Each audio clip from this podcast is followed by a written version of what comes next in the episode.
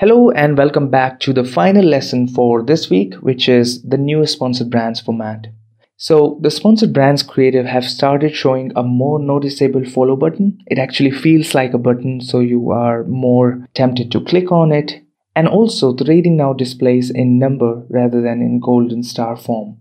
I think it's driving more attention towards the follow button.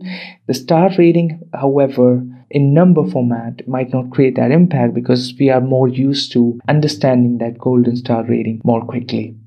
So this new creative was brought to our attention by Destiny in her latest LinkedIn post. I would have provided the link in the description for you to take a look at this new creative.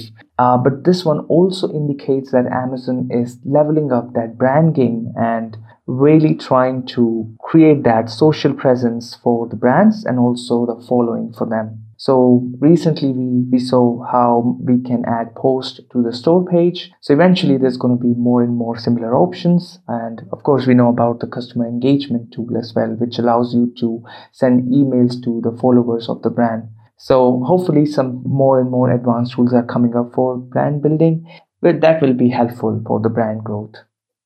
So those are all the five learnings for this week. We'll be back next week with more new learnings. See you there.